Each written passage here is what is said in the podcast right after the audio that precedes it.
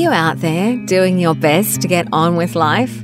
Because, as you already know, it's what you make of your life that really counts. And sometimes having a few shortcuts to help you on your way can be very useful. The NLP Matters podcast might just be the toolbox you need to focus your attention, your effort, your drive onto what really does make the difference. Built on the foundation of neurolinguistic programming, the NLP Matters podcast offers proven recipes you can use to create and sustain your life your way.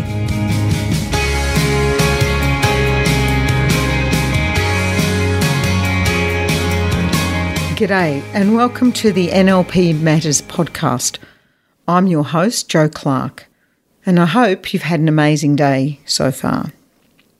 Today, we're going to have an overview of the episodes we've done so far focused on the be, do, have model. And as I said at the outset of this series of episodes, it's a time on our planet where we have the opportunity to really see this model being played out almost in a magnified version as people come to terms with having a lot of uncertainty around the outcome that will be delivered from having this virus spreading around the planet and infecting people. And in the face of that uncertainty, we've witnessed people doing what perhaps seem rather bizarre and odd things, like the toilet paper rush on the supermarkets in Australia, and also becoming people that perhaps, or being the way that normally you might not see those people being. So, for example, really becoming quite frenzied and potentially aggressive and acting as if their survival is at stake when they can't purchase items that they believe they need to stockpile to ensure their survival through the drama of isolating themselves and staying at home and avoiding infection from this virus. The Be Do Have model is a fundamental tool for understanding human behaviour. And whether we're looking at it in terms of our business and looking at our key performance outcomes or our goals, whether we're looking at it in our relationships, what's the type of relationship we want to have, or how we want our children to grow up, what's our family like, or whether we're looking at it more specifically in the context of a goal or an outcome that we want to achieve for ourselves, this model is an extremely powerful and simple tool we can use to ensure we focus on getting it right, getting the success that we want to achieve.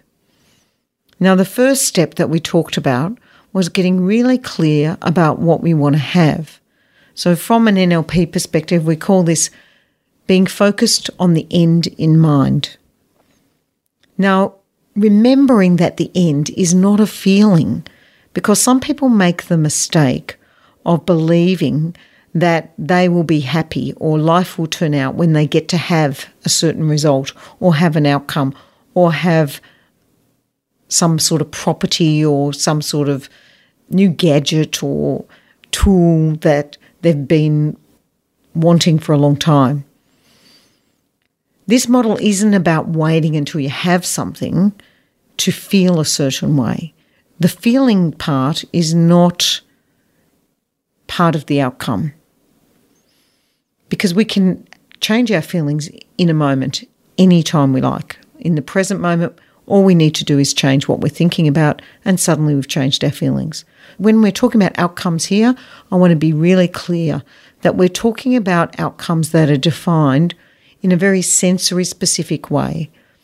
So we're very clear about what we'll see when we have the outcome, what we'll hear when we have the outcome, what we'll feel external, like touch, temperature, texture, shape. What are we feeling externally when we have the outcome? As well as what are we feeling internal? What are our emotional responses to having achieved the outcome? And what we're telling ourselves about the outcome. So, really getting very, very clear about defining that. Once we've got an outcome in mind, then we go and we look at what are the actions, what are the steps we need to take in order to achieve that outcome. And we can plan out the steps. Again, it's important to recognize we don't need to know all the steps before we begin, because that would mean we were looking for certainty as a trigger for starting. And certainty doesn't come before you've started. It's like people who say, I'm waiting until I feel confident. You actually can't feel confident until you've already started and you're on your way and you're doing what you need to do. That's when the confidence comes, not before. So, again, waiting until you know all the steps is not part of this model. The doing part is being clear that there are steps and at least having some of the steps specified in order to get started and move. And then asking yourself, who do I need to be to have the outcome that I want? What sort of people have this outcome already? And we can look around us and find models and examples of people who have got the result we want to have or something similar. And we want to get really, really curious who are they being as people? What are the characteristics they're displaying? So, for example, one of my heroes, if you like, is Nelson Mandela. And the thing that I admire about Nelson Mandela was that he became a leader and he didn't allow being imprisoned in a small cell on Robben Island stop him from being a leader the external circumstances for a lot of people would have been a reason to believe or to choose to no longer be a leader. They would have said things like, Well, I can't do it from a prison cell. Or what's the point of me being a leader here when I can't get anything out to have any followers? But Nelson Mandela didn't choose to do that. Instead, he said, they can imprison me as a person. They can limit what what I have available to me, the environment I'm in, but they can never choose who I am being as a man. So, who do you need to be to get the end that you want to have in mind? And if you be that person, then the having part almost can look after itself of course, you're also taking action. All three matter be, do, have.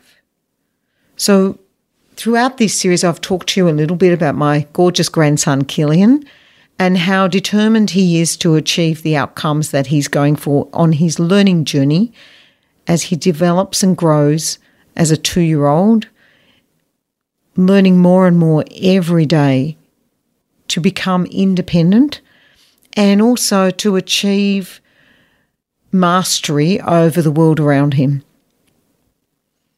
In particular, I notice his curiosity, his determination, his sense of fun, not taking it too seriously.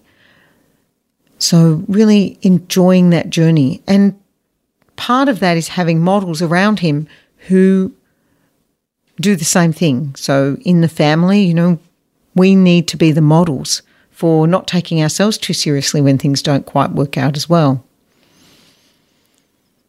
Or another example is my partner Peter. He went in the New York Marathon a number of years ago. That was actually the first marathon he ever went in. And for him, that journey involved finding people who'd been successful in running marathons and then modeling from them. What, how, what was their training structure? How did they prepare themselves for a marathon? What did he need to do to prepare himself for that marathon? And also being very, very clear about the end in mind.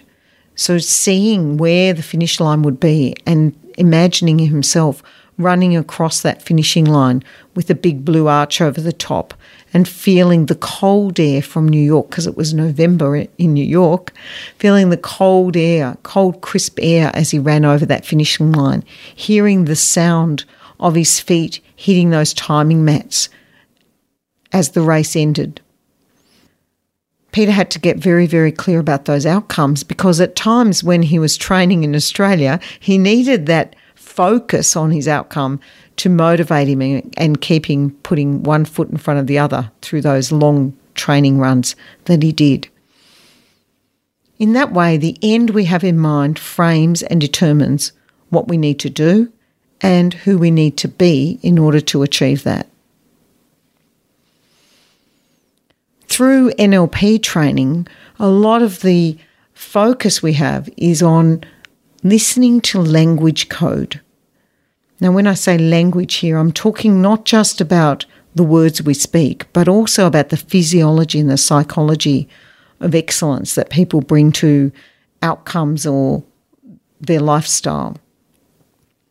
When we learn that language code, we can reflect on the things we're saying as well as the things we're doing, and we can ask ourselves, how does this align with the outcome that I want to have? Am I being who I need to be in order to achieve that outcome? What are my presuppositions? What am I acting as if is true? What are my beliefs? What are my values underlining my behaviours here? And there is a whole lot of other tools also through NLP that we can use to continue to build our successful lives. But ultimately, from this little part of building your successful life in this series, our focus has been on who are you being, what are you doing, and what are you getting to have? Because that is something that is totally within your control, regardless of the external circumstances. I hope that uh, you've been able to implement some of what you've heard on this part of the podcast. And I have got some exercises available for you to download if you're interested in going to nlpmatters.com.au forward slash zero four, you'll find some exercises related to the be, do, have model. So stay awesome, and I look forward to connecting with you on the next episode. Wow, thanks for showing up and listening in. We would love to hear from you. Send your thoughts, ideas, or questions via email to joanne at destinypursuit.com.au. Now it's time to take today's recipe out into your own life. Notice the differences that show up as you apply it. We'd love to hear how you are progressing with your new approach.